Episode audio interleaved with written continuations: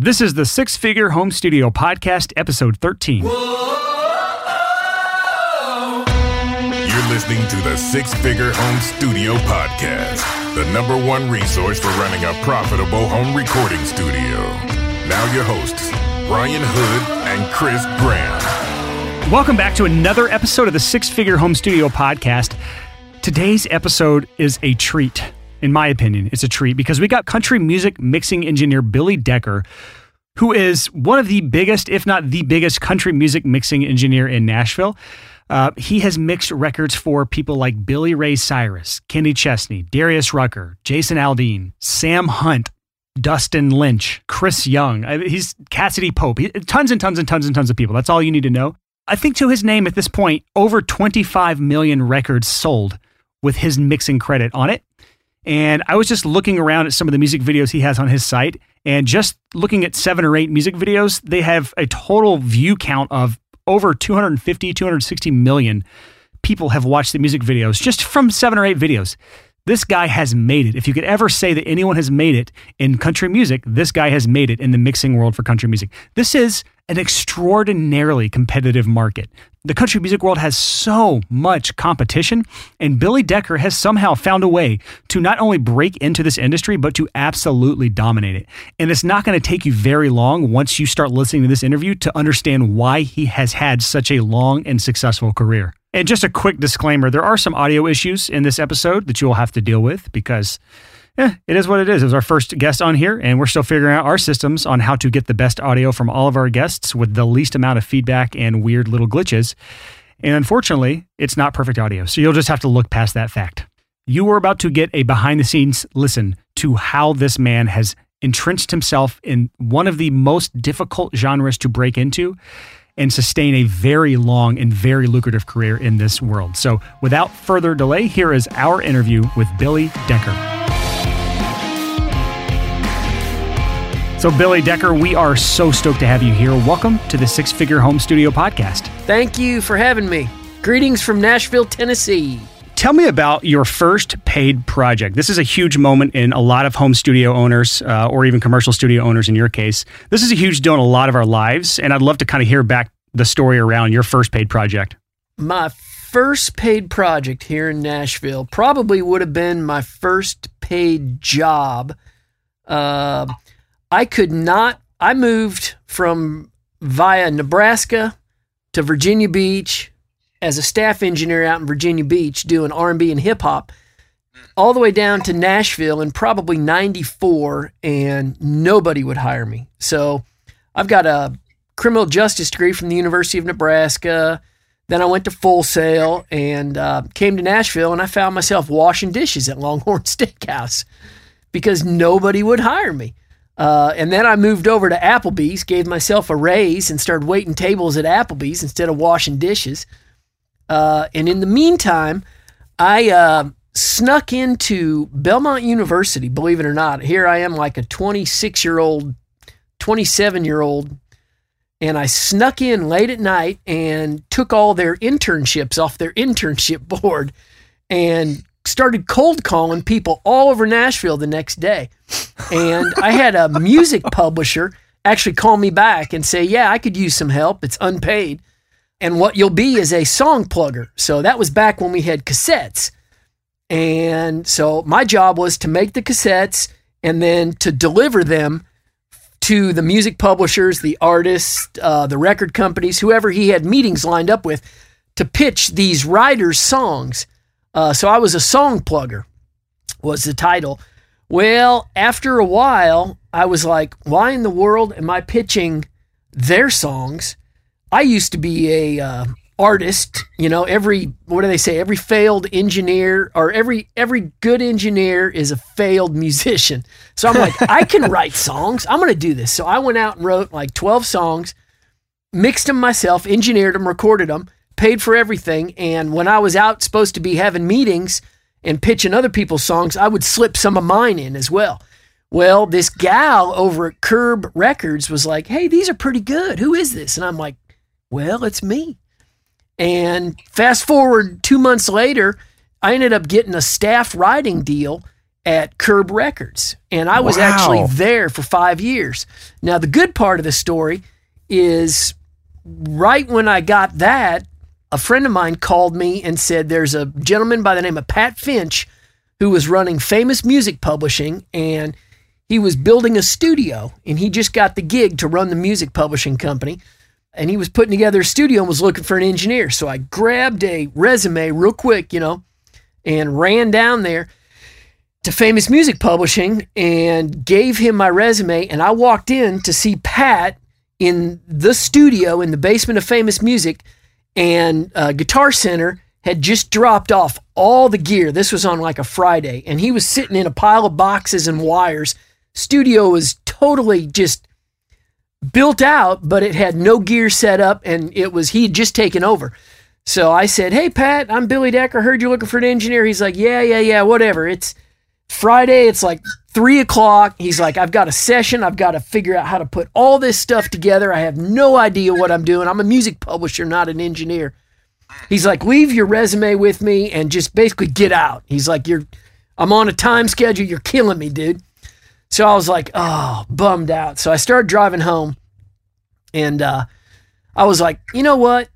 No pain, no gain, no chance, whatever. I turned the car around, uh, took an exit on the interstate, drove back to him. I said, and I walked in. He's like, what are you doing here? He's like, basically, I told you to get the hell out, you know?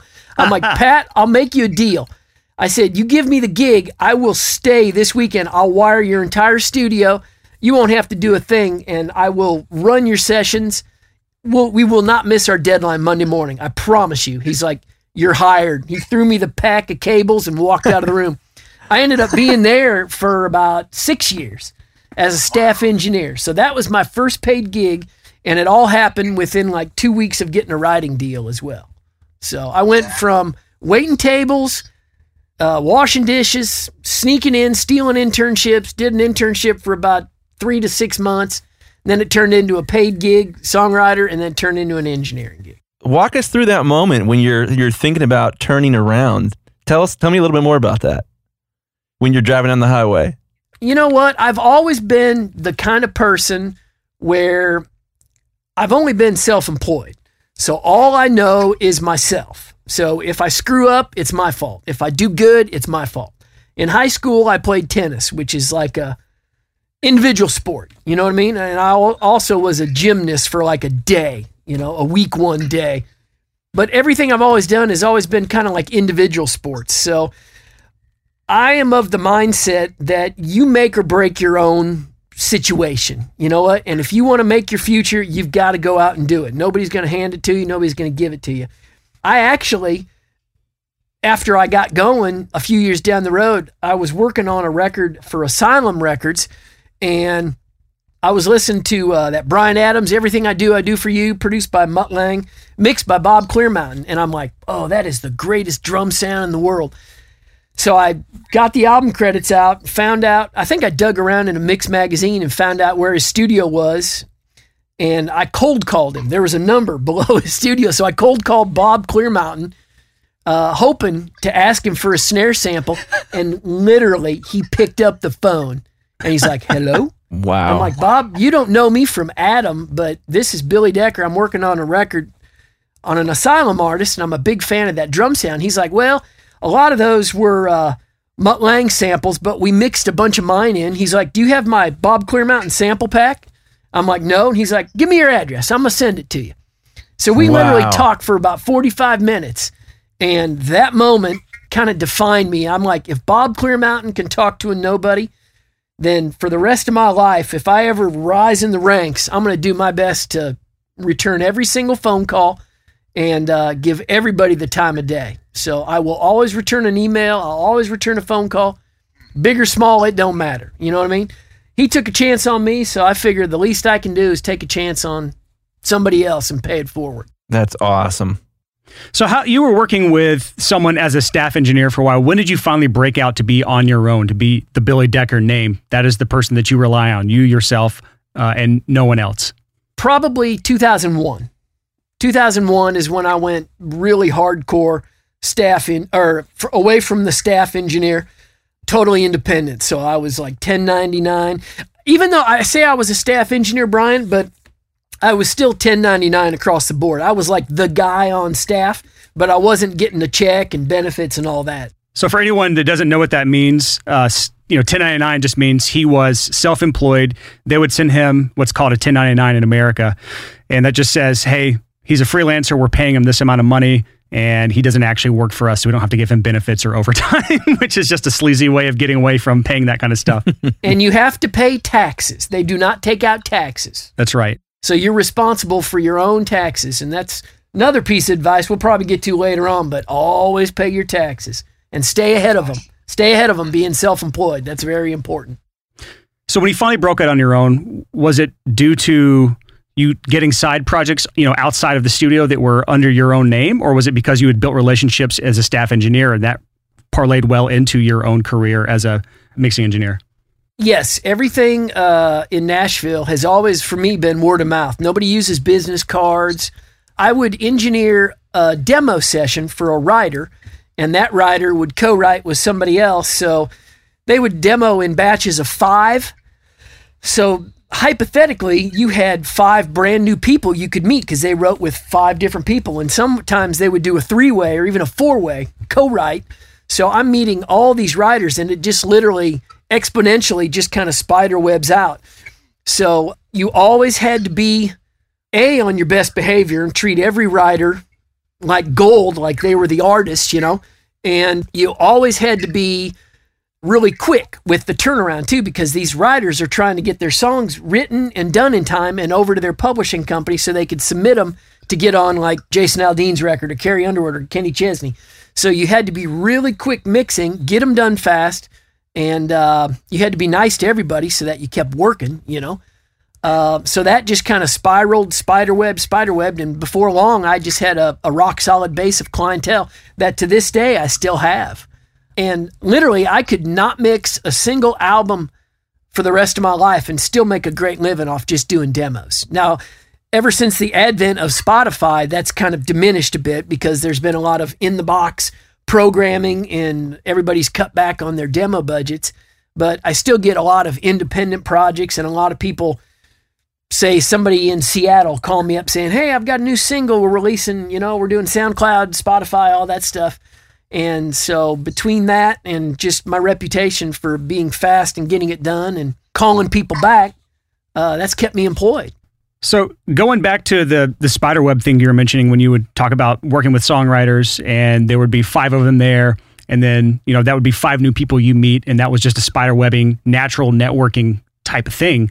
Was that an intentional thing that you were doing in order to meet more people and find more people to work with? Or is that just something that happened to be the case? Totally organic. Totally happened just on its own.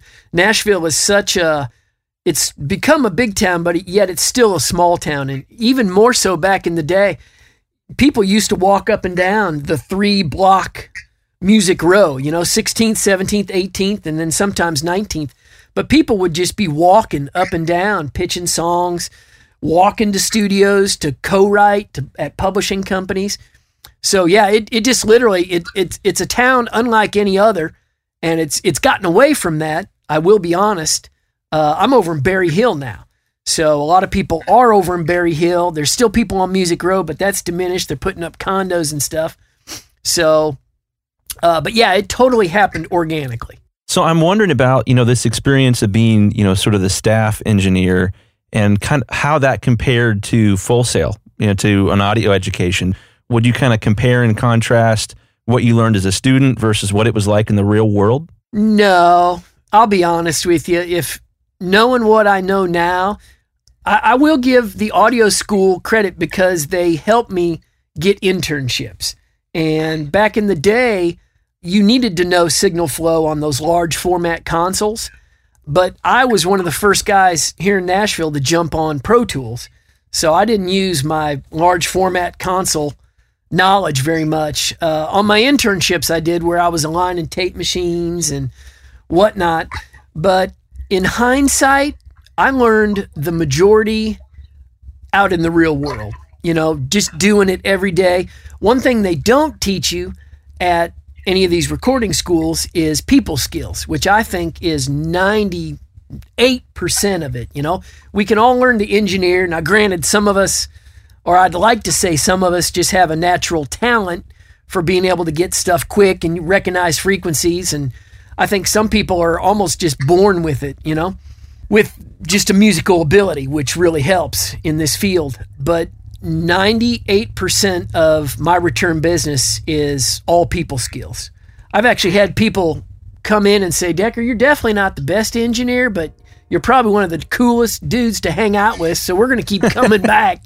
And your studio smells good. You burn incense and you got good snacks. So we're coming back. What do you think attributes to your amazing people skills? Because I know you, a lot of people like talk about how nice you are. Was that something you had to learn over time? Was this something you read in a book? Was this something that you just inherited from your family? How did this come about? Well, if you ask my wife, it's it's all a bunch of shit. She's like, You're nice to everybody at work, and then you come home and you're not nice. And I'm like, Well, that's because I've been nice to everybody at work. No, I'm teasing. you know what? I really give it to my parents. Uh, my dad was kind of like my hero growing up. He was a small town pharmacist, and he was the kind of that old school compoundist that would get called at like two or three in the morning when there was a sick baby and would get up, go out to the store, mix up the medicine, and then deliver it to the house, you know, for the sick baby. And I think I just got that from my dad. I really do. I don't know if you can be well obviously you can be taught that because my dad taught it to me but you know i think i just attribute that to my upbringing. You know i was small town nebraska. Everybody knew everybody. Everybody was nice to everybody. Good old boy.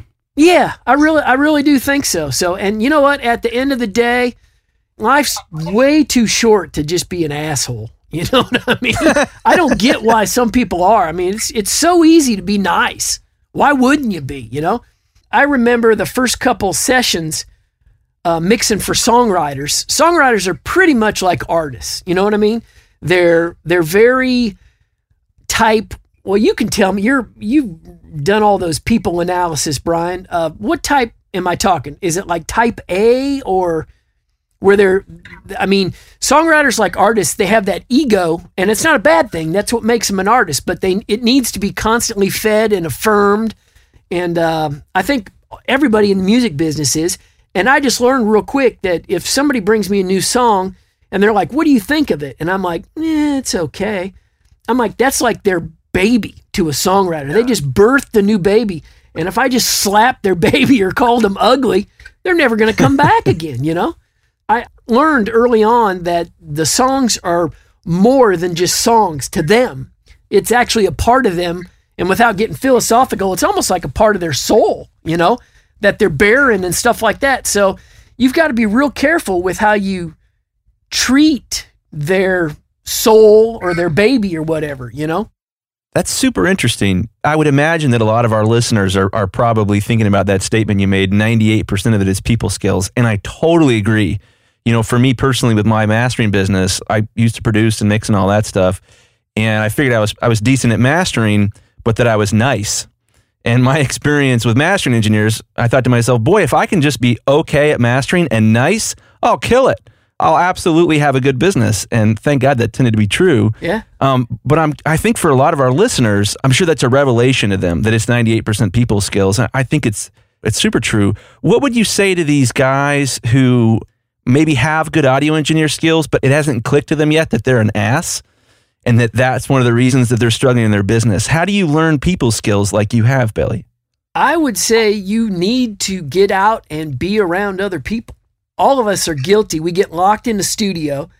And I mean, the stereotypical engineer, and you guys can back this up, is like a dude with super long hair, kind of wears the same t shirt, you know, kind of doesn't shower, you know, needs deodorant kind of just hunched over the. I mean, that's like through the years, that's been the stereotypical type of engineer. When when you say audio engineer, everybody thinks, oh, kind of like dirtbag, just hold up in a studio, you know. And we call those cave dwellers. Yeah, exactly. and and for better or worse, that's just the stereotype.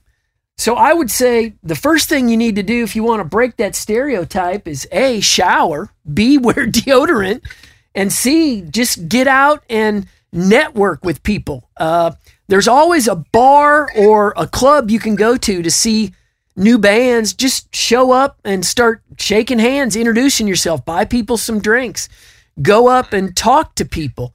I've always been just real outgoing, you know, and I mean, obviously, if I'll cold call Bob Clearmountain, I'll pretty much talk to anybody, anywhere, you know.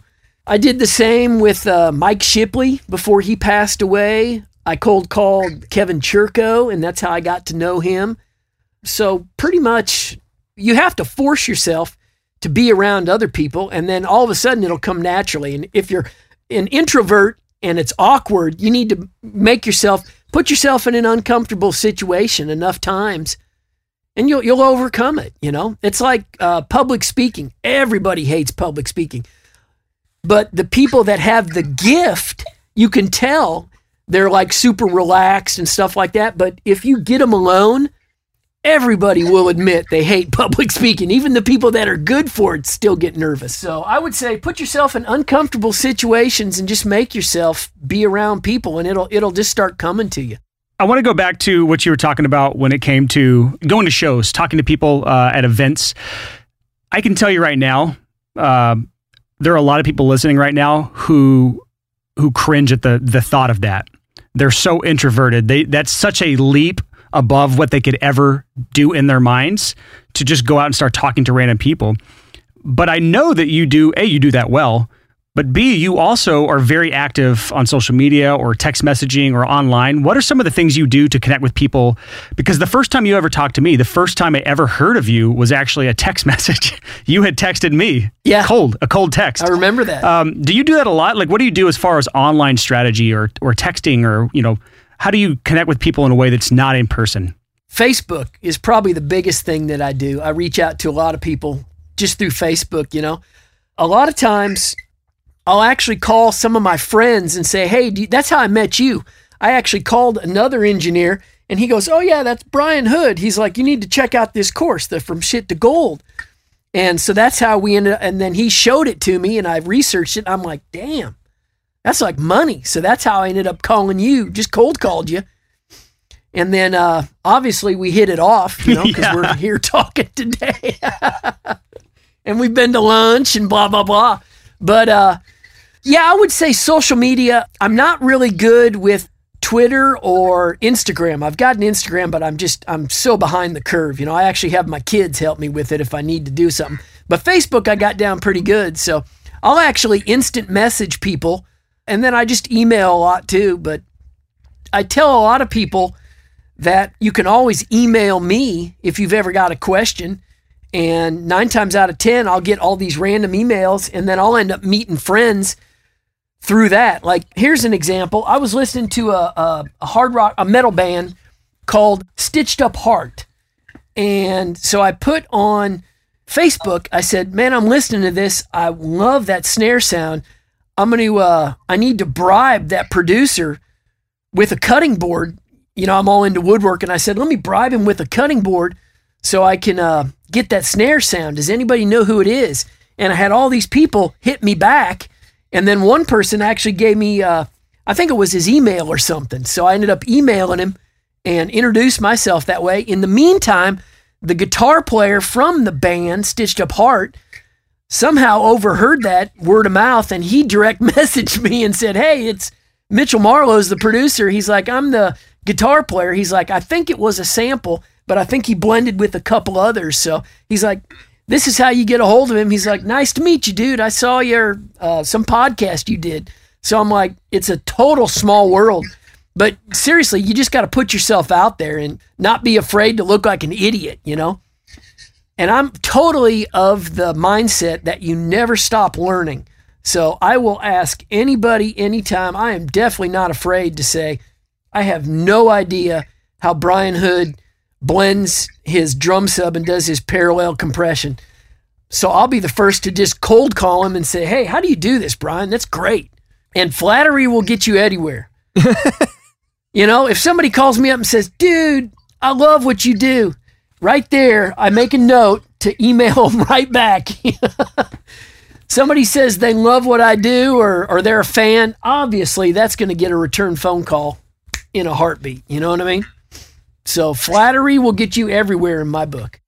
So going back to the cutting board stuff you mentioned, this is one thing I had written down in my show notes uh, to, to talk to you about. A, your big secret is customer service, and you do that in a number of ways. But B, you also nurture those relationships through these cutting boards. I found this to be very interesting. You hand make, you handcraft cutting boards as a side hobby, and you give them away. Can you tell us about that? I do. Uh, a lot of times, like say for instance, I'll do an album. A lot of times, I get paid. We shake hands. You know, we're all friends but you tend to drift apart from the A&R people, the record company, the managers, the producers. So I make uh, these cutting boards and I have a brand that actually stamps into the side of the cutting boards that says Decker boards. And I have found on a number of occasions that if I gift them away to, you know, my producer friends I've met along the way or the artists or the A&R people, everybody cooks. Everybody eats every night. And when they're in their kitchen and they're chopping vegetables, and if they see Decker boards, and it's like, oh, we got a new record. You know what? Damn, I about forgot about Billy Decker. But you know what? As I'm chopping this onion up, that reminds me, I need to call Decker. That's awesome. So, but you could do it in, uh, you don't need to do cutting boards, but you can do it in other ways, you know? I think a cutting board is such a better way to leave something behind besides a, a terrible business card or some other small trinket like a pin. Right. But I got into it just out of the necessity. My wife actually, when we moved, we moved to a different house probably six years ago. And she's like, Well, we finally have room for a big farm table. And she started looking at restoration hardware and stuff. And those damn things are like six grand. And I'm like, You know what? I got some skills. I bet I could make a farm table. So I seriously got online, made our kitchen table, and that just spurned a almost like a love and a passion for wood. It was like so cool to get out in the garage and get away from music, decompress, do something with your hands, and then, you know, Sunday morning out there banging in the garage. The first thing Monday, you're like all rejuvenated for the studio again. You decompressed, you got away from music and took your mind off it. And now you're ready to hit the studio running 10 a.m. And you're like, good to go. You know, it's a good balance. I'm a big balance guy. So keep your home life in order, keep your mind in order, keep your body in order. You know, everybody gets sick. So if you're sick, you know, heal your body up so you're not like screwing up your ears and your mixes and stuff. But ironically enough, I say that, but I actually chopped my finger off, my left index finger, out in the garage playing with wood. So fast forward, you know, two days. I go in, they reattach my finger, put me in a splint. We were just leaving for vacation two days later. So the doctor loaded me up with hydrocodone. We get down to the beach. I take my laptop, which is, has my identical rig cloned in it, you know, just in case I did get a call because we were going on a week long vacation at the beach. Uh, second day down there, my hand was throbbing, you know, and I was the guy in the water with the bandage on and the plastic baggie, you know, just floating out there. I couldn't do anything much, you know, because I just had surgery and stuff. So my wife and kids, everybody went to the beach. I'm like, I'm good. I'm just going to stay here. Well, I popped a couple of those hydrocodones they gave me, went out on the patio, checked my email, and a couple songwriter friends of mine had sent me a couple songs to mix. Well, I'm like, oh, that's kind of cool. I brought my laptop. So I went in, couldn't find my headphones. So I went to the refrigerator, grabbed a Corona which was my first mistake because I was taking hydrocodone. So unwittingly, I started mixing Coronas sitting on the balcony, started mixing some songs, but I couldn't find my earbuds, so I ended up stealing my daughter's Hello Kitty headphones. So two hours later, I kick out two demos. I've already downed like four Coronas, high, drunk on hydrocodone Coronas, mixing on Hello Kitty headphones on a laptop, sitting on a balcony overlooking the ocean emailed them right back to the songwriters within 15 seconds. My inbox dings. They're like, Decker, we don't know what in the hell is going on down there, but these could be some of the best mixes you have ever done for us. and I just said thank you and never told them the truth. Please tell me there's somewhere where we can hear this mix online somewhere. I, I, I, will go back through my archives. I'll, I'll drag it up, but I do not recommend that. So back to my earlier statement, heal your body up first before you decide to mix because you probably won't be as lucky as I was. That's hilarious. Maybe you should mix with Hello Kitty headphones more often. Maybe that was the secret. They're like uh, the new NS10 monitors. that's that's my thing. Hello Kitty. So this brings up an interesting uh, topic that is you are 100% in the box, right? Correct.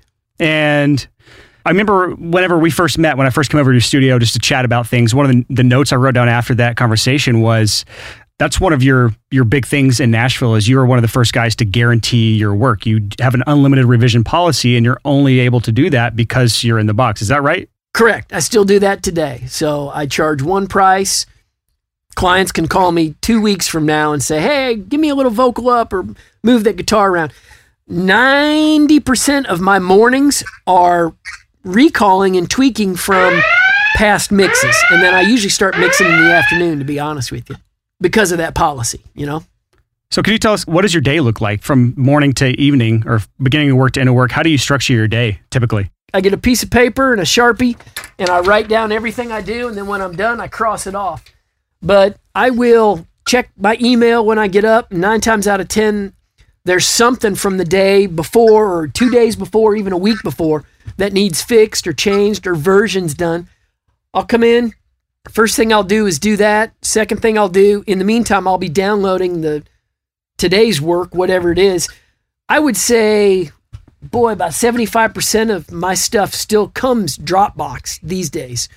People still want to stop over to the studio and just hand me a hard drive, shake my hand, you know, say hello and stuff like that. But more and more, it's all internet. Everything is internet. So I'll do the recalls, I'll fire those out back to the client, and then I'll just start mixing today's work. And then as soon as I'm done, I always fire mixes out right after I'm done. So say I've got four things to mix today, I'll probably hear back on the first or second thing as I'm working on the third or fourth. So a lot of times I'll just save, stop, snap up the old mix, make the change, fire them out, and then jump back on it.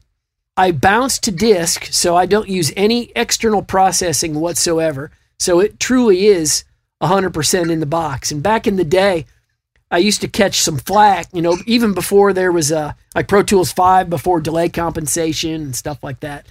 I used to catch flack and I'm like I just didn't care, you know, cuz it was working. And I mean, I used to get on some of those forums like Gearslutz and stuff and just get hammered. People are like, "You can't mix in the box. What do you do?" I'm like, "Well, I just did. It just went to number 1."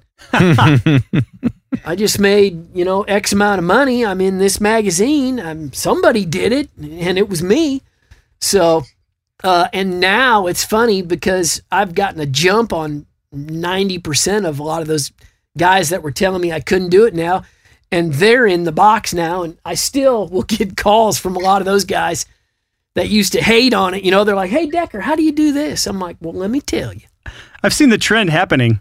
I hold no grudges. No grudges. That's awesome. It was just a fast way to work for me. You know, it got me home quicker. I was able to eat dinner with my wife, have a home life. My kids were young, so I could, you know, hell, I was getting up, driving them to school, dropping them off at 7.30, 8 o'clock. I'd get down to Music Row and have two songs mixed before 10 o'clock because the phone wasn't ringing. Music Row didn't open up till 10.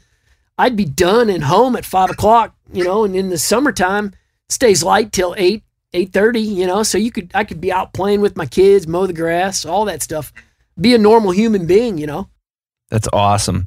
There was a, a friend of mine that told me one time um, we were talking about, you know, what it means to market yourself, um, to get customers to come back to you, and to get customers to hire you. And he told me that he had heard some guy named Billy Decker say that people hire someone for two reasons uh, they like them, and they're the last person they thought of. And that just really blew my mind. Like that really kind of jumped out and grabbed me.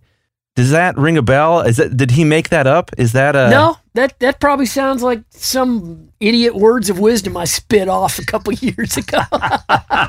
That's amazing. We'll talk about that idea of people will hire the last person they thought of. that's kind of the the whole theory of insight in mind, you know, um, and that's why I try to make social media my form of advertising. So I want to say my wife says I post too much, but what I do try to post is I tell everybody Facebook's too good for two things: bragging on yourself or bragging on your kids. Other than that, it's a waste of time, you know. Forget all the political arguments, all the blah blah blah blah blah. So I basically post whenever I've got a new client or I'm doing something that I want other people to know about. Like Rodney Atkins and I were in the studio this last week, and he's coming back tomorrow, and we're going to uh, finish up his new single.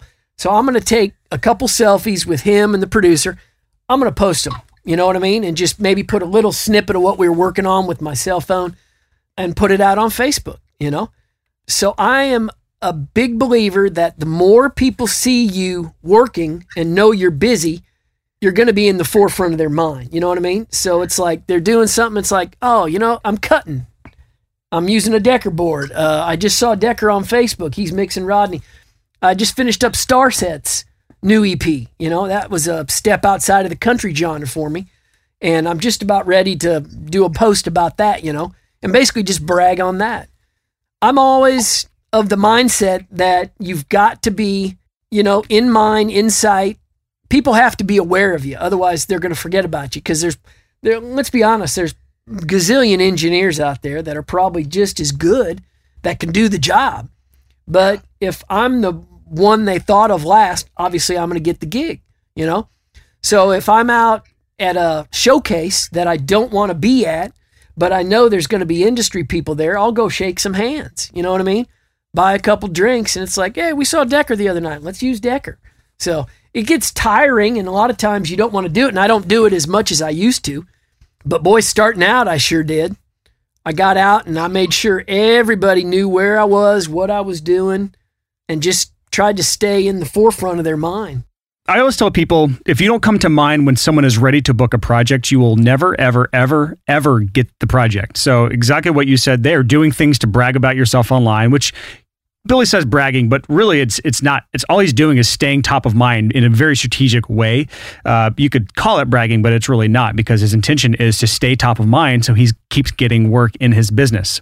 So if you fail to do that, if you fail to be in their mind on multiple touch points, so all these Facebook posts, you know, if you aren't seen, if you aren't heard, you will not get hired. Wise words. Yeah, I really do think I just like to talk. You know, I just I like hanging out with people. I like talking. So a lot of studios they'll just mix and send the versions out, but I always invite my clients to come over and hang and tweak it out with me in person and make the final tweaks, you know. And uh, a lot of times they'll bring a friend or their co-writer, and that's just another way to just stay in the public eye, you know. It does get harder though, just because, you know, everything's gotten more individualized where we're on the internet or we get sent files and we really don't even need to interact with people. I mean, I remember growing up, we didn't have cell phones. You know what I mean? We had to talk to people. We had to go. I had a pager. You know, we used to type letters, believe it or not. So maybe it's a generational thing. I don't know. You know, but I just had to put myself in front of people and and sell myself. You know. Well, I think for a lot of the people that listen to the podcast, I think that there's it's something I struggle with. Of I will today it happened to me where I will get fixated on some kind of piece of equipment or some kind of upgrade that I need to make. Uh, today for me, it was like my hard drive structure. Should I upgrade the current hard drive I have and have three hard drives and move projects? You know, all this stupid technical stuff. and I get going down these holes where I'll start thinking about some technical problem. And, you know, we're all engineers. We like pushing buttons, we like plugging things in, you know, we like moving the faders around. And, you know, it's challenging for me to sometimes stop and say, you know what would probably be more effective at growing your business would be if you called these last five people that you finished a project for, or these last five people you haven't heard for, to be social and outgoing and have people skills and to be a friendly human. I think for a lot of audio engineers, because you hit the nail on the head, that the stereotype is not positive about the social skills of audio engineers. It's like the Dungeon and Dragons dudes, you know, just hold up in their in their basement waiting to blow something up or Full disclosure, I have played Dungeons and Dragons in my past, so I just want to get that out there. Oh. I have not. I kind of want to. Well, let's shift gears here a little bit. So, your career, you had a pretty early start. You've obviously built relationships with a lot of people, and that has contributed to a massive amount of your success as one of the biggest country music mixers, uh, probably in the world. So, talking about that transition from working out of someone else's studio, when did you get your first studio that you've worked out of on your own? You know, when you got your own room?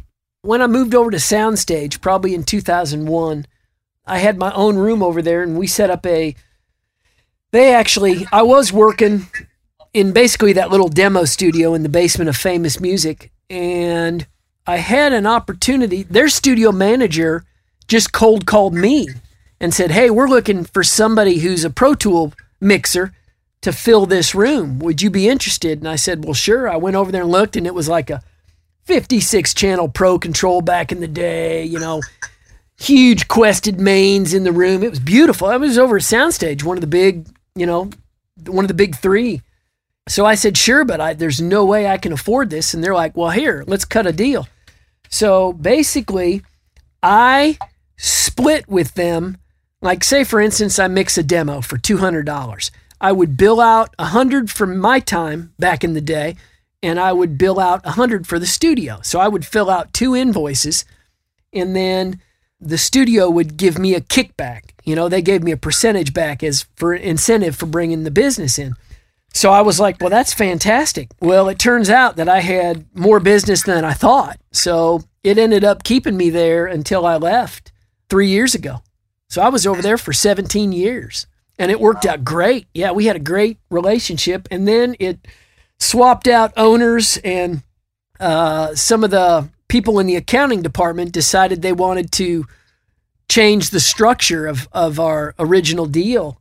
And I noticed my commission checks getting smaller and smaller, and it was because they weren't being, you know, collected upon. And so I just made a couple calls and found a studio where I just actually lease. I just write them a check once a month and then I keep everything. And at first I was nervous to do that, but I was just ready for a change. And that was the deal when I came over to this new place.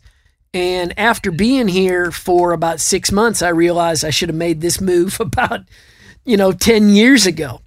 So, what years were you at Soundstage? I was from Soundstage from 2001 to 2015. Are you comfortable sharing kind of what it ended up costing you per month to stay at that place towards the end? I'm sure people are curious what a commercial space like that costs because this is a six figure home studio podcast. So most people have home studios. Well, here here's the funny story. I actually went out and they said, "Go out and get us a number. We want you to do. We want you to just write us a check. You know, we don't want to do the commission thing anymore. We're blah blah. It's too hard to run these invoices down. Whatever.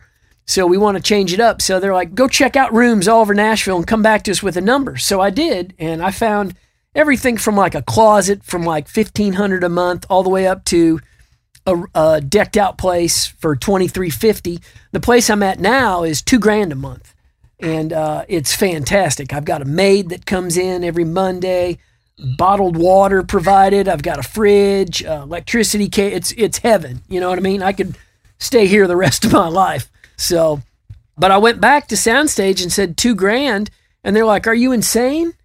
And I said, "Why?" I said, "Well," they said, "Well, the worst." You've ever done was like six grand in a month you made us, and the best was like 10 or 12.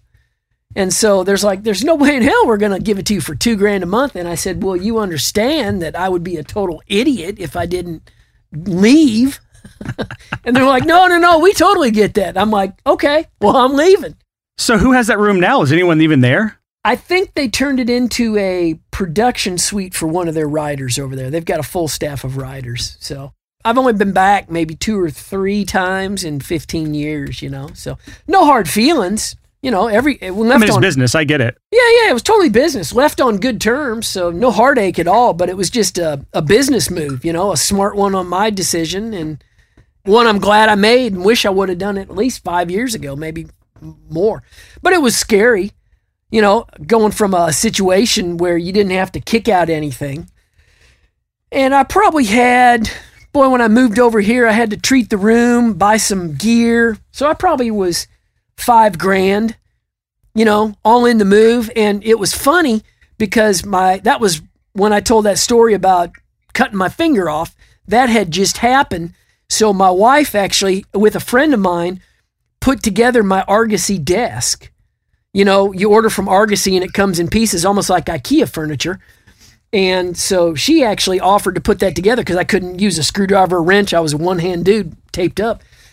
And funny story for the last two years, when I would turn the volume and the subs would start resonating, I would hear this rattle in the console. And I'm like, son of a bitch, where is it? I chased down every loose knob on this Pro Control, my speakers, everything. And I've got a preamp over here on the right side and I actually had an LED go out. So I pulled that out, lifted out this right side to send it off to get the LED fixed. And I found a little screw that my wife forgot to put in that was just sitting underneath on a piece of wood. And that's what's been rattling for the last two years. so I'm like, son of a. So I went home and I totally said, Babe, anytime I tell that story, I am throwing you under the bus. I love you to death, but that screw caused me two years of resonance heartache in here. As you've grown, you've matured, you've been in this a long time. Uh, mixing music and in the country music world specifically, what has become more important to you and what has become less important to you over the years? You know what's become more important is keeping myself from getting bored and trying new things. And trying to almost these days I almost feel like I'm 17 or 18 again and trying to learn as much as possible. Because you get to a point where you struggle your whole career when you're young to get to a certain point where you start getting work. Then you start getting work and it's almost like you go on autopilot for a bit. And then you get to a point where the work is coming in so much that all of a sudden you go, you know what? I need to reinvent myself to stay fresh and on top of it again. So that's what I find myself doing now on my days off when I do have one is I literally feel like I'm 18 or 19 again and I'm going in trying new samples and trying to learn as much as possible. So you think you get to a point where you know it all. And I realized, boy, once you start thinking you know it all, you're done. So I'm like, I never stop learning. And people probably around the country will attest to it because I'm cold calling more and more people that I hear mixes on. And I'm just like, you know what? Now I've got a little bit of credibility so they won't think I'm like this crazy stalker. I can be like, hey, this is Billy Decker in Nashville. And they're like, oh, yeah, I think I've heard of you. I'm like, dude, I love what you did on so and so record. I'm like, you want to share samples? Do you want to, you know, be Facebook friends? Do you want, how about I bribe you with a cutting board? Let me do something. Give me something, you know? That's awesome. So I think the main thing I've been doing lately is just having fun. You know, you get to a point where you just keep banging out the so much stuff that it's like, I need to stay fresh, you know, for my own sanity's sake.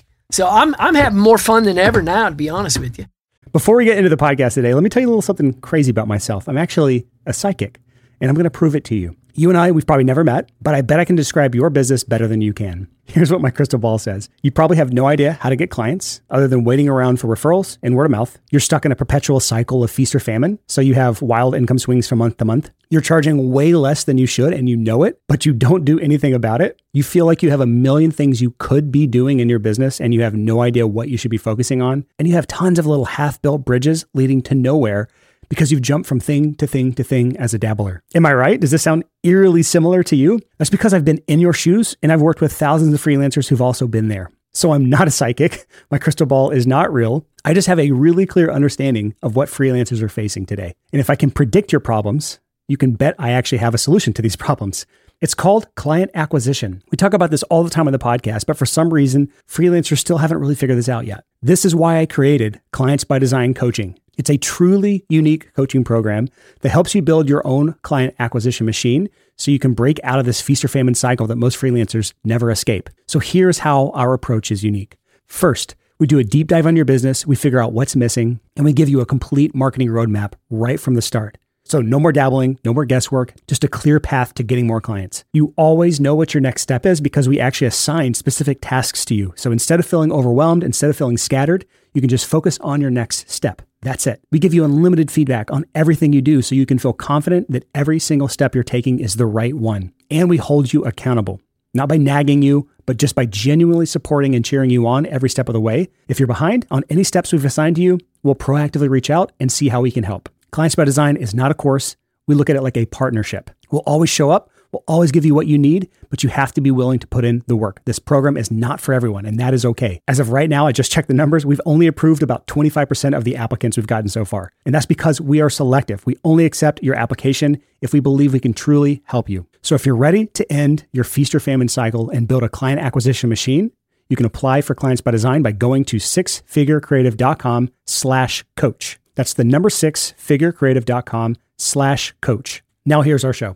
As we've been working on this podcast, you know, I think that there's this, you know, we try to figure out what's the goal here. What do we hope people get out of this? And obviously, from the title of the podcast, Six Figure Home Studio, we're hoping what they get out of it is that their business runs better.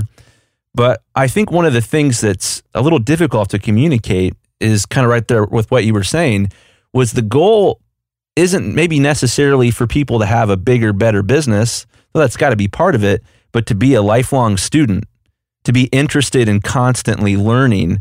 And I think for a lot of people with, you know, having a business that runs well, they think, oh, you know, I'll learn some things and that'll be enough and then I'll be successful. I don't see that in any people that I know that run a successful business. Without without a doubt, every single one of them is a lifelong learner and enjoys learning. That learning is a means to its own end. It's fun. The reason I met Brian was because I kind of got bored just doing my own country thing. So I stepped into that metal genre, you know, the hard rock stuff he does so well. And I, I mean, I've always liked it, but I didn't learn to appreciate it until recently. And I learned to appreciate it from an engineering standpoint. And what was cool was I was hearing something that I couldn't do. So I'm like, I have to figure out how to do this, you know? If I love hearing something that when I hear it, I go, holy smokes, how in the world did they do that? You know, I've got some skills, but I mean, that's like some skills. So I love hearing something and then trying to figure out how to do it or reaching out and then finding out it was like, oh, yeah, I kind of knew how to do that all along. Maybe I just wasn't doing it enough or in the right way. Or, you know, that sound is something being compressed, you know, five gazillion to one instead of two to one. That was my problem, you know.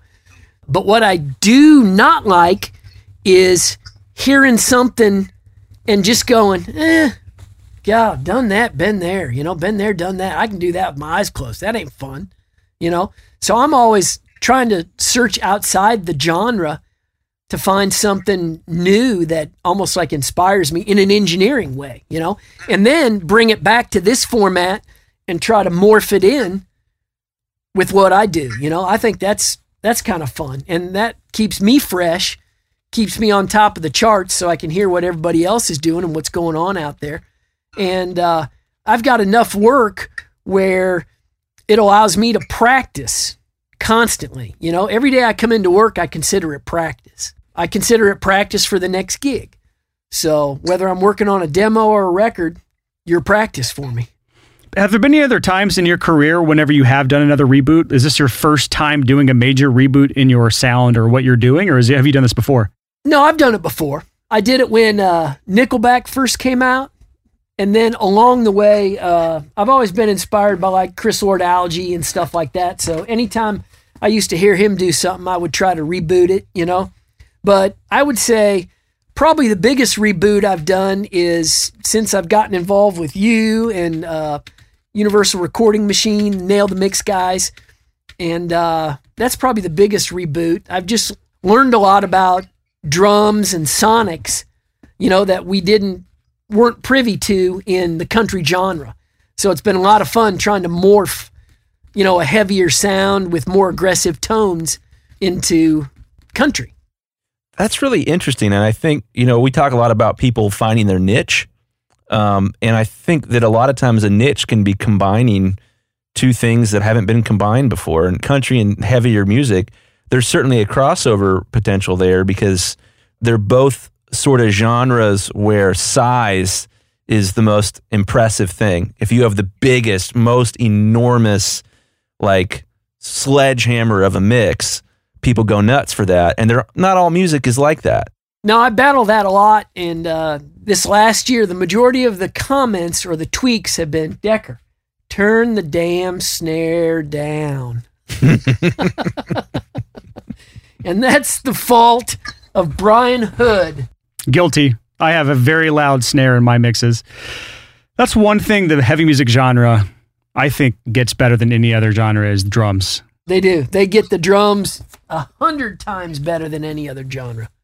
So, for those of you guys listening that, that don't know, Brian has uh, a class he came out with um, a while ago called From Shit to Gold. Um, I got to just cuss on the mic. I don't get to do that very often. That was fun. um, but it's about, you know, making, it's exactly what it sounds like taking something that doesn't sound that great and making it sound enormous. So, check that out, guys. I actually just got on it the other day because I had a, I went back to revisit a uh, a mastering thing that Brian did uh, regarding clipping in between two limiters, and I was like, man, I can't remember what he did, and I went back, watched it, applied it to this country mix, and woohoo, I was the loudest guy that day. That's awesome. That's so weird to hear this kind of stuff being brought over to the country mixing world. Oh, it's great, yeah. All right, another shift again, real quick. I wanted to bring something up that we didn't get to talk about earlier. And that was as your career was ramping up, as you were getting bigger and better clients, as you were making more and more money year to year to year, did you hit any setbacks? Did you get any major growth pains along the way? You know what? I didn't, but I will tell you this. Every year there is a lull in the music business. And it usually happens in January and February, just right after Christmas. And then a lot of times summers can possibly be down depending on if nobody's doing records, just because everybody goes on vacation, summer vacation. So every year I get to those points, and every year my business has pretty much stayed the same, if not grown. You know, this last year was my biggest. The year before that was bigger than, or not as big, but second biggest. And then, you know, it started ramping up back in 2000 or so. That's when it started, you know, climbing.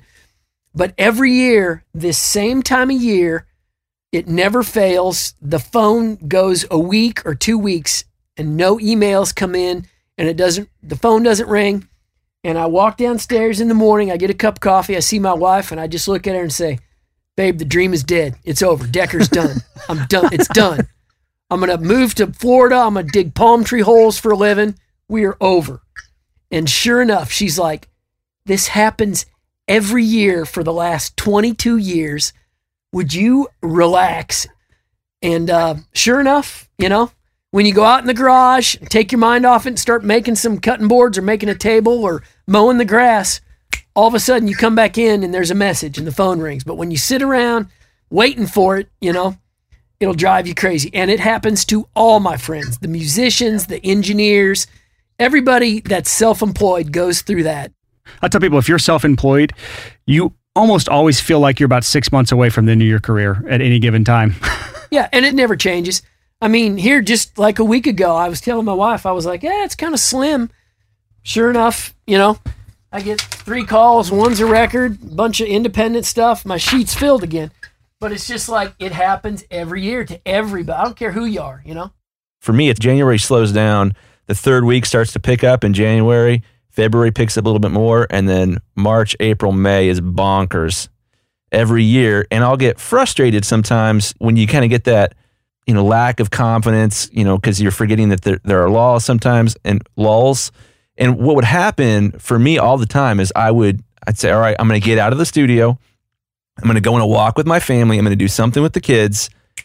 And then three people, you know, would show up while I was gone. It was it was it's this like watch pot never boils thing. If you're sitting there waiting for it, it it's like the universe is playing a joke on you, and it knows that you want to work, so it won't let you. But then you go and you know do something family oriented or fun oriented, and boom, all the clients start showing up. Yep. And what you do is the older you get, the smarter you get, and you start investing your money and managing it smarter when you get older, you know, and you start thinking about those lull times, and you're like, you know what? Instead of buying that new car, I think I'm just going to hang on to this money because, you know, it never fails. January's a little slim. And I bet if I had 20 grand sitting in my account, I would feel a whole lot more relaxed, you know, rather than driving around in my new car. That ain't going to get me any gigs. So you just pick up a few little things and you start relaxing, and then you start going, you know what? I've been doing this for this long. It's not going to stop overnight. You know, there's no way it's just going to like, you know, it's not going to Bitcoin. That's a new verb. Yes. When people are scared to quit their day jobs in order to pursue audio full time, I tell them this I say, when you have a day job, you have one source of income. And if they decide to fire you or the business closes down, you lose that one source of income. But when you are a self employed audio engineer, mixing engineer, whatever you want to call it, you have dozens or hundreds or in some cases thousands of clients, thousands of sources of income. You're not going to lose every single one of those overnight. Like Billy just said, it's going to be at worst a slow decline in which case you can start reinventing yourself. You can start going out and building relationships. It's not as scary to be self-employed as you know we said it you feel like you're six months away from the end of your career but that's mostly joking. Like we we've had we've all had long careers here. We've all had steady incomes uh, for the most part you know maybe some lulls here or there. But at no point do we just lose all income for the entire year. It's it just does not work like that when you have so many different individual sources of income. Correct. Even guys that own businesses you know they're they're self-employed. You know, if you're not working for somebody and you're the boss, you're self-employed. Jeff Bezos, he's self-employed. You know what I mean? yeah, I think there's that's an, a really interesting conversation, especially what Brian brought up about how you know if you're employed and you have a job, you have a single point of failure built into your life. You piss off the wrong guy or the wrong girl, you lose all your income the next day. So I think there's a component of that as a business owner I'm curious to hear about for you. Um, but for a lot of people, small business owners, especially when they're starting out, we'll see this thing where one of their clients will make up 50, 60% of their income. Um, you know, how would you classify your business and how that's worked? Is there your largest client provides, you know, 20% in a given month or 10% or what, what does that typically look like? Uh, no, I was fortunate and I've seen that happen where an engineer will gravitate towards one producer and all of a sudden that producer goes out of vogue or out of fashion or just retires or whatnot. And that engineer is like, he's wrapped himself around that and bubbled himself. Nobody even knows he's available anymore because they thought, oh, that's so and so's engineer, you know? So I've always been of the mindset that I want five of those guys, you know, instead of just one big one. I'll take five medium sized or maybe five guys that don't necessarily work as much, but will add up to that and it's always still going. I mean, sure, you get, you know, you get some producers that you'll latch on to, but I've always made myself available. Uh, even when I started doing records, I was advised by a big producer in town. They're like, dude, once you get up to a certain point, you need to quit doing demos. You need to stop that $100 here, $100 there thing they're like, stop doing demos because you're going to be perceived as a demo guy. And I did not take their advice. And thank goodness I didn't. Because when he told me that, I'm like, well, here, let me go think. These songwriters have kept me employed for the last 10 years. I can make a decent living if I never do a record just off songwriting demos, or I can take a chance and work for one producer and then you know what? If he doesn't get the gig i don't get the gig. It once again it's out of my hands. So i'm basically not self-employed anymore. I'm relying on that producer. So i'm like you know what? I'm going to make myself available to anybody that's got audio. Have tracks we'll mix. That's what i said. And sure enough, when one's down, another one's available. I made it a point to never turn down a gig, to never be too busy, and to tell everybody I'll always get it done. You won't miss your deadline, and I'll always work out a budget with you. And the reason I could do that is because I've figured out how to work so fast and efficiently. Maybe I don't have to charge 500 bucks to mix this indie project. Maybe I'll mix it for 300. Maybe I'll do it for 400. Maybe I'll do your record for 1500 instead of 2500, you know? Or maybe I will do it for 2500. But I'm going to take everything and at the end of the year, all those little things add up. And boy, I'm sure glad I didn't take that person's advice for that reason and for the reason that now more than ever, a lot of those songwriters that I came up with are now producers. And they're the ones calling their buddies who used to mix all their own demos. Guess who that used to be?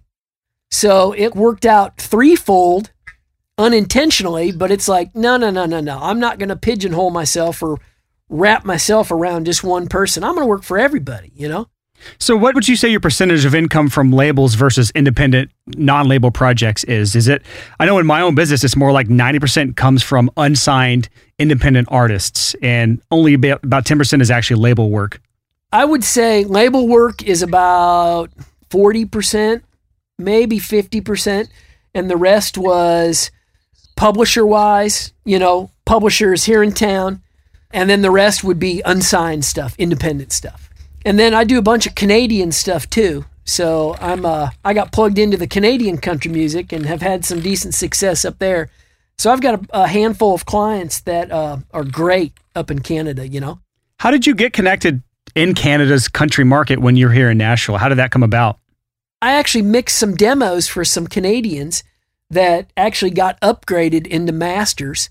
And then when one Canada's a lot smaller, obviously. Uh, I think we're what 330 million in the United States, and Canada's like 30 million. You know, so their country music community is even smaller than ours.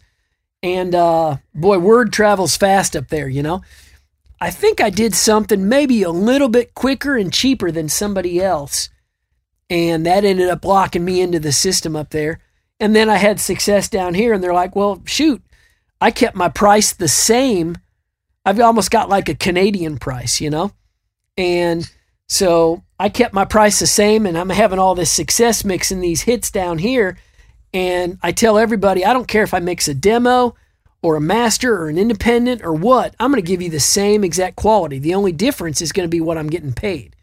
But you're not going to see anything different. The only person seeing anything different is me, and it'll be the money. Uh, and I got no problem doing that. And it's worked out great. I've heard people have an issue with charging different rates for the same service to different clients. What is your opinion on that? Why do you think it's okay to do that sort of thing? Because a lot of times I will ask the clients what they're comfortable with. And a lot of times they'll shoot out a price that's a lot higher than I would have even quoted. You know what I mean?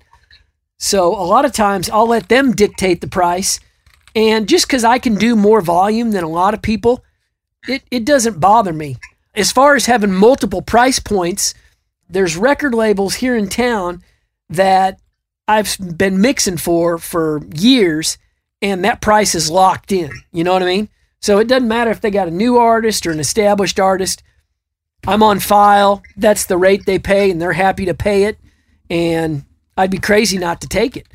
For songwriters, I've been doing the same price, basically 200 bucks a demo, you know, forever.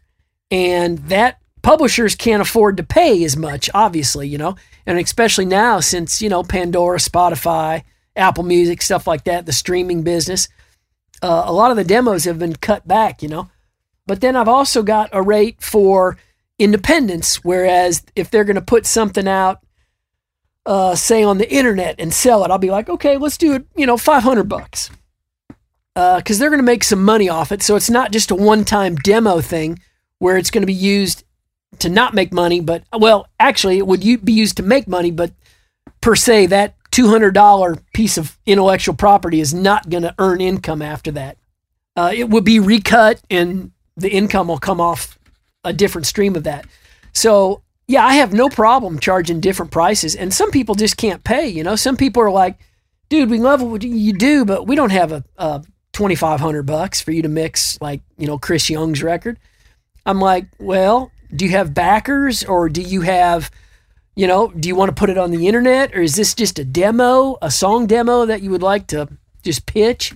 So that will dictate the price, you know. Most people don't have a problem. I mean, just be open and honest with them and say, hey, you know, obviously, this is usually what I get paid to do a record. We don't have a big conglomerate record company behind it. So, yeah, I'll cut you a break. Absolutely.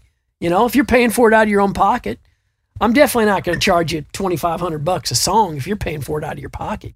Yeah. Well, tell us about, you know, when, when you're doing negotiation like that on price, do you ask them to Dropbox you session files or stems or what does that look like? Uh, we'll go ahead and nine times out of 10, I just ask for the Pro Tools session. Since I'm in Pro Tools, I can open that up so they can send me the session.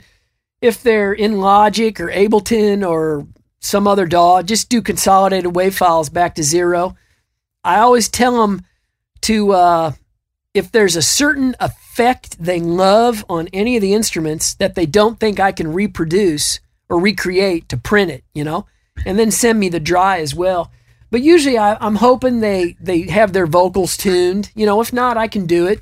I may charge a little extra or farm it out to a couple people I know that do that on a regular basis. You know, but for the most part, I just say just send me send me your audio. You know, we'll take care of it. So, but a lot of times I get stuff that's screwed up or missing files, and then I'll have to go back and call them and say, hey, you know, I'm not really a stickler just because I'm obviously I'm pretty laid back, you know. So I don't have like a, a list of rules. I've seen on some dudes' websites, they're like, okay, we need, if you would like me to mix, this is the protocol. And that's pretty cool, you know. So they probably avoid having to call them and, and say, hey, you know, they're, you're missing the kick track. We need to do a save copy in and click all audio files.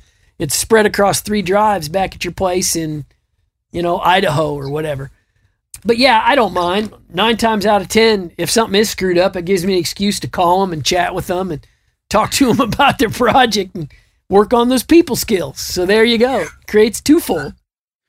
Does your wife have any part in your business as far as helping you keep things running smoothly, doing any financials, doing anything on the business side of things?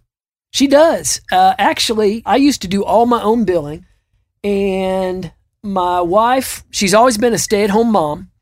And once the kids started going to school, she had, you know, the day free. And she was like, I asked her if she would like to do the books and the billing because she's way better with money than me. So, uh, I mean, to this day, my wife is all, I'll make the money, give it to my wife. I mean, she could be stockpiling it in Sweden for all I know. I have no, I couldn't even remember how to write a check the other day. I had to call and ask her. But um, I actually asked her if she wanted to do the books, and she said yes. So she, you know, got Quicken out and got her little system going. But it works really good because we can do a good cop, bad cop thing. So, like back when I used to do the billing, I would have to be the guy in the studio, yeah, man, love your song, blah, blah, blah. And then I'd also have to be the guy that followed up two days later, hey, dude, uh, it's been like, you know, two months and I don't have any money. So I was wearing double hats. But when you've got good cop, bad cop, I'm almost removed from that. And so I don't have to be the bad guy. And she can be like, listen, motherfucker, pay your bill or I'm going to slice your throat, slash your tires, and bomb your house. then if she needs to get me involved, you know the hammer's really getting thrown.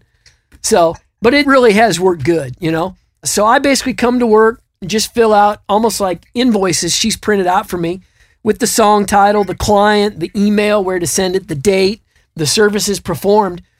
And uh, I literally have paper. I'm old school pen and paper guy and a little folder. So I'll take those home, give them to her. She'll transfer them into the computer, keep the paper records just in case we've ever need to cross check it. You know, she just boxes them up in a folder or a bin or something, you know. But it works really good, you know. Go a little old school, new school, and then good cop, bad cop. But it works good. She sends out monthly reminders and she stays on it pretty good, you know. I would let them build up, build up, because I just dreaded doing it. You know, I'd have to sit down and email them. I just hated doing it. So I would wait till like sometimes I'd get like two months behind. And, you know, when you're self employed, what we do today, we'll probably see a check in two months. So if you wait two months, you're going to have a two month period where your mailbox is going to be empty. So I usually try to give them to her at least once a week, if not a couple times a week. I'll just feed her the invoices as I get them.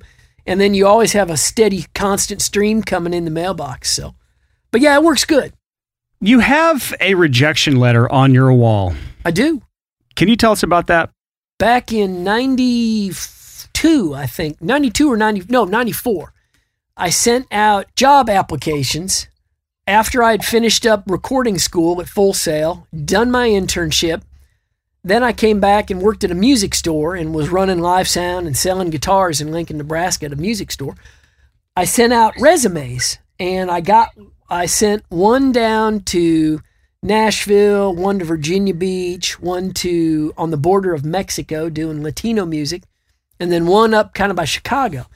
And the only one that I heard back from, believe it or not, right away was the one from Nashville. And I basically got lambasted because the gentleman I sent it to thought I was being too forward, thought I was too aggressive in my language or whatever, you know.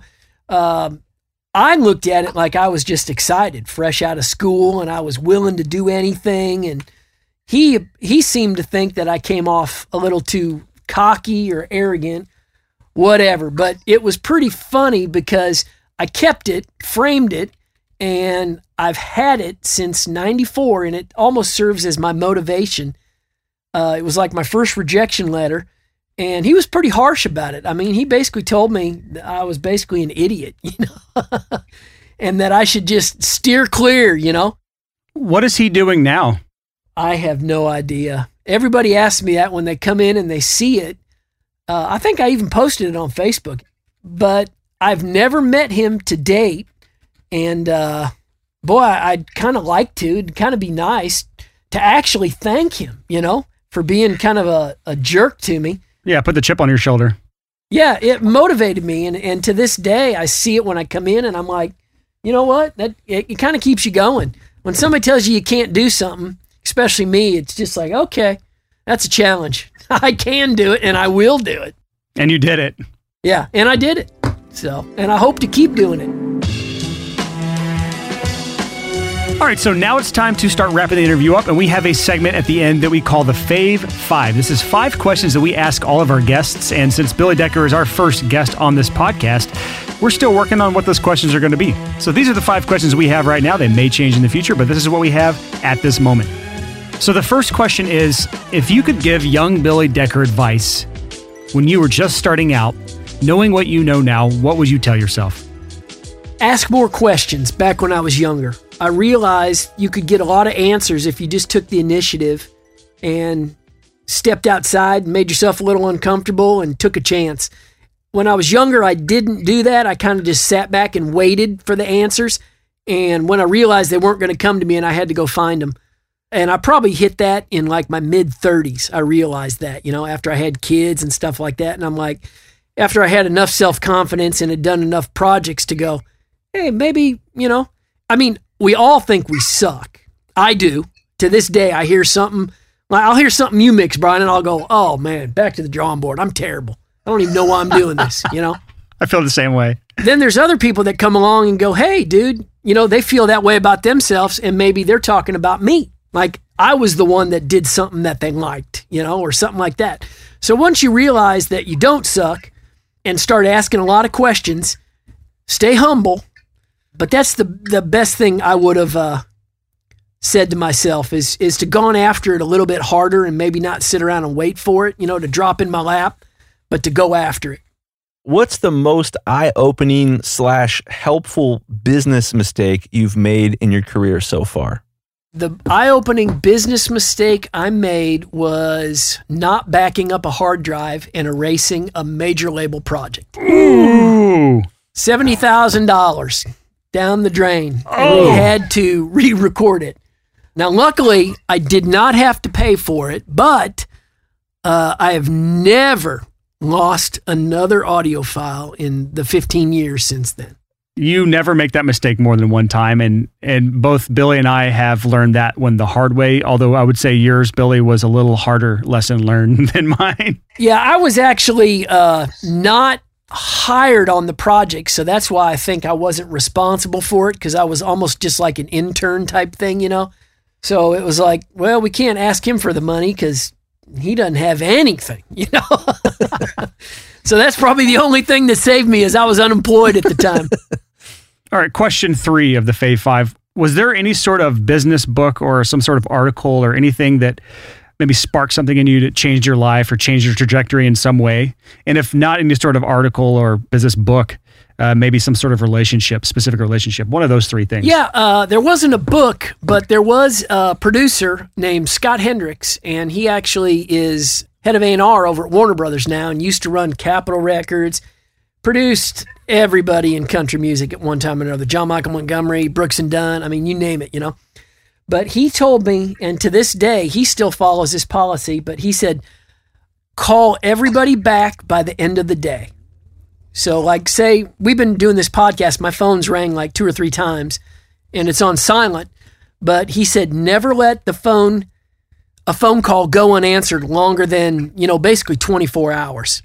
And to this day, I can like call him right now. And nine times out of 10, he'll pick up the phone and say, Hey, dude, I'm in a meeting. Let me call you back later. I mean, that's how good he is. You know what I mean? And he is like sitting on the top of the music business industry but he'll pick up the phone call from an unknown number, you know, because I used to call and before we had caller ID and stuff, and he would, Hendricks, this is Scott, you know. So that just always stuck with me and impressed me that no matter who you are, no matter how big you think you are, answer your phone call and return all your messages by day's end, and you'll probably do okay.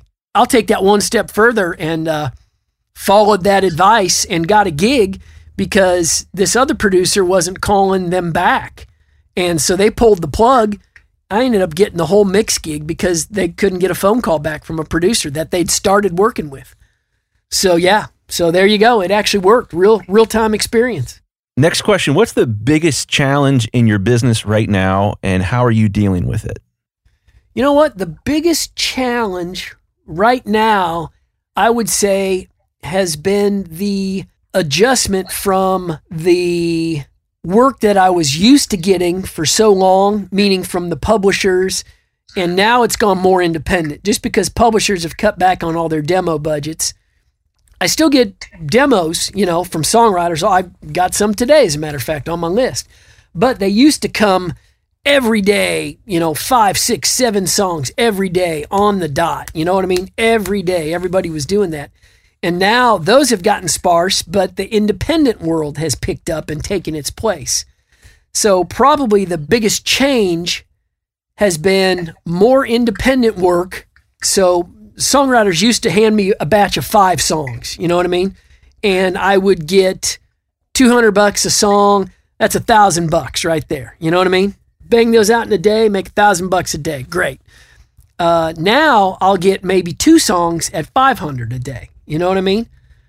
Uh, rather than so the amount, the the amount, the volume has gone down, but the price has stayed the same, if not gone up. You know what I mean? And the price has just gone up because I've just my price has gone up a bit because I've gotten more number ones and stuff like that, and people are willing to pay more. You know when they call me.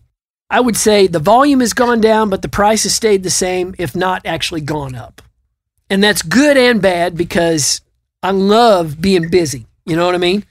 It still feels weird if I come in, I'll make the same amount of money, but it feels weird if I don't do five songs in a day. I feel like I'm slacking. You know what I mean? or, or I'm slipping. So, or I'll even make more money and only mix a couple songs, but it's like, man, I should be doing like six or seven. All right, that this leads well into the fifth question in the Fave Five, and that is what keeps your passion going in your business, especially when times get tough. And I know that you recently went through, uh, you were battling cancer. You just cleared all that up, which is awesome to hear. So, what what keeps you going when all of that stuff is is happening in your life? When you got so many distractions and where things get tough? Uh, you want to know something interesting? Not that anybody wants cancer, but I think getting it actually slowed me down. it didn't slow me down work wise, but it slowed me down stress wise because when somebody tells you you're going to die, all of a sudden you go, huh, you know, maybe I better reevaluate what's important to me. And you stop worrying about all the little things. Uh, you stop worrying about the phone ringing.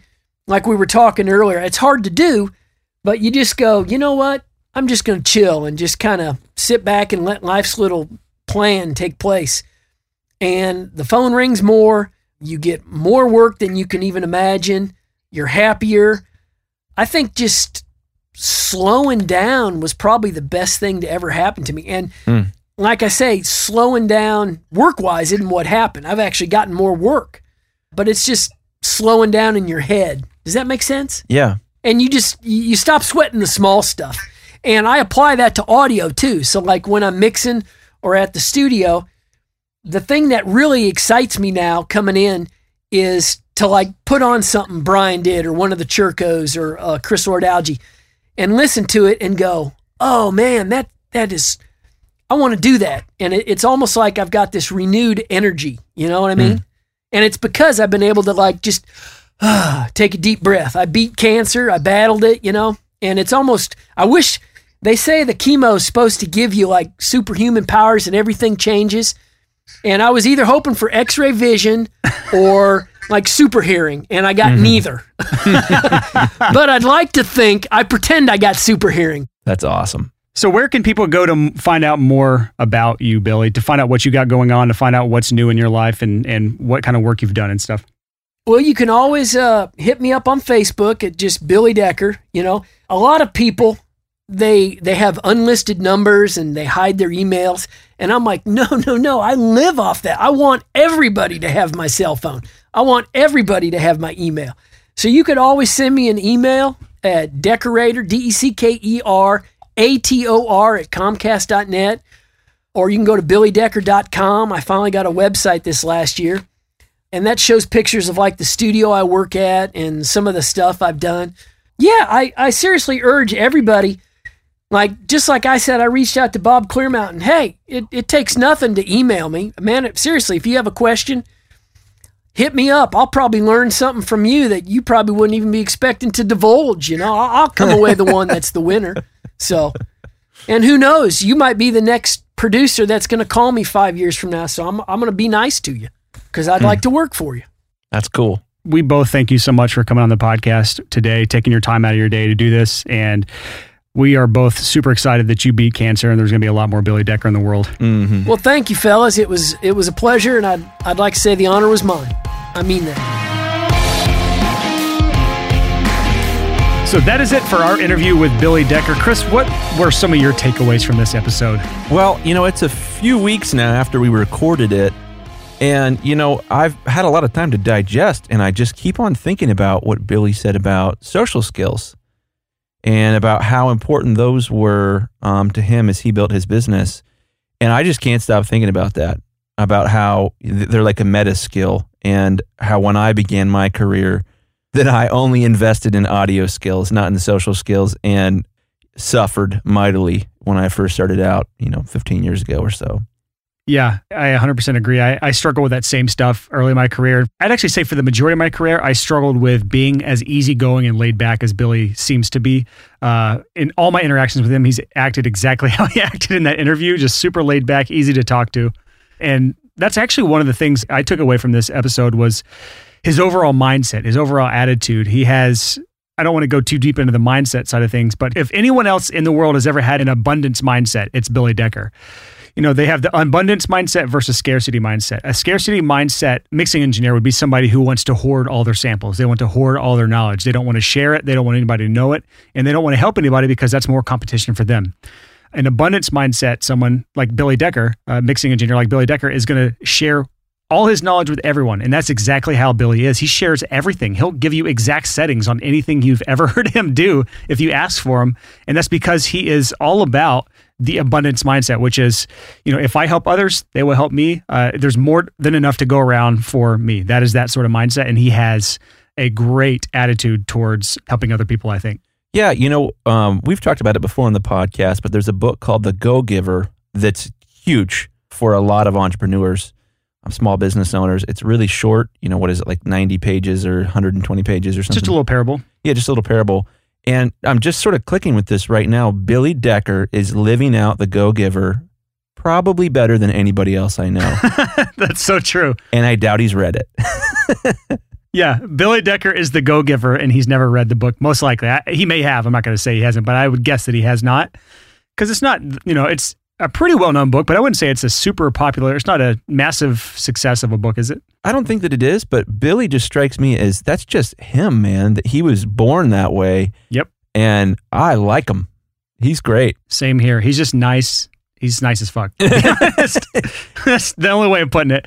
Um, another takeaway I had was he is not afraid of failure by any means. He's he's okay with putting himself out on the line, cold calling people. You know when he's talking about cold calling uh, people all along his career. There's a, that's terrifying for most people to think about. Cold calling somebody that has no idea who you are Yeah. and to put yourself out there to be rejected like that. People are terrified of rejection, and Billy Decker seems to have some sort of weird immunity to potential rejection in his life. Yeah, that's that's a really good way to put it. He does have this, and you get that with him that he has this immunity to. I don't know if I'd go as far as saying self doubt, you know, because that usually implies that you're cocky and irritating and annoying. Billy is none of those things, Nope. and it's interesting. He's a refreshing combination of incredible confidence and incredible humility. And that being said, like his self promotion, he's okay with promoting himself. I know so many people that are terrified of promoting themselves, A, because they're scared of the rejection, because they're basically putting their soul out into the world and they don't want to be looked at as either cocky or looked at as a failure or looked at as, you know, they don't they don't want that feedback potentially. They don't want people to know what they're doing, so they're scared to promote themselves. Well, I think you're onto something there. This idea that to be afraid of self promotion is not humility. And that's something that I probably need to learn better in my life that putting yourself out there or being afraid to put yourself out there is not humility. That's true. You know, it's it's a you're afraid of what people will think of you, which is not humility. It's completely the opposite. And yeah, I really took a lot home from that. And it reminded me when we did that first interview, you know, when we first talked about doing this podcast, you know, one of the biggest things we talked about was let's do lots of interviews. And, you know, we haven't done a, a whole lot. You know, hopefully this is the beginning of a lot of them. I mean, this is the first one we've done so far, but yeah, we'll be doing more. Yeah. But, you know, the big thing for me is I thought about, wow, this is like, this is a lot better than college. the chance to sit down with someone like Billy and ask questions for my own personal benefit, but also for the benefit of our podcast. And I'm so excited to be able to do that. To basically, uh, I was listening to a Donald Miller podcast the other day, and he made a joke about he records a podcast to get free consulting. Yeah, I was like, man, I need some more free consulting. we need more guests because we learn a lot from people like Billy Decker. One one final thing I had actually written down as far as takeaways that I got from this episode is he is a master of staying top of mind, and I think that is one of his biggest contributors of success in his niche of country music, which is one of the most competitive uh, markets in Nashville, Tennessee. You know, where country music rules the city, basically. To become such a dominant force in the mixing world in this really competitive genre, it takes something special, not just in the ability, skills and ability, but the ability to stay top of mind consistently over a long period of time. Not get lost in the noise. Yeah, not get lost in the noise. So his ability to genuinely want to keep in touch with people, you know, to genuinely want to maintain those friendships, but also his, I think his cutting boards are genius. Yeah.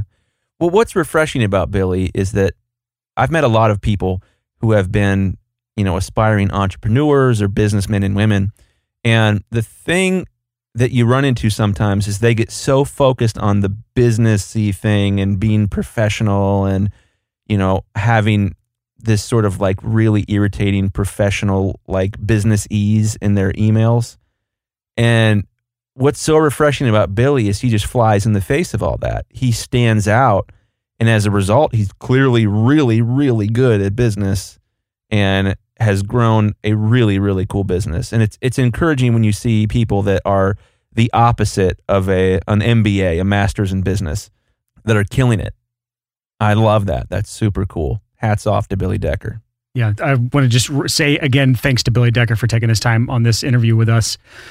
We were inspired by Billy Decker's interview. And so on the next episode, which comes out next Tuesday, we are going to try our best to tackle the topic of social skills when it relates to uh, your home studio. So stay tuned for that episode, and that'll be out next Tuesday, uh, just first thing in the morning. Pop on, listen to that. And until next time, happy hustling. Whoa.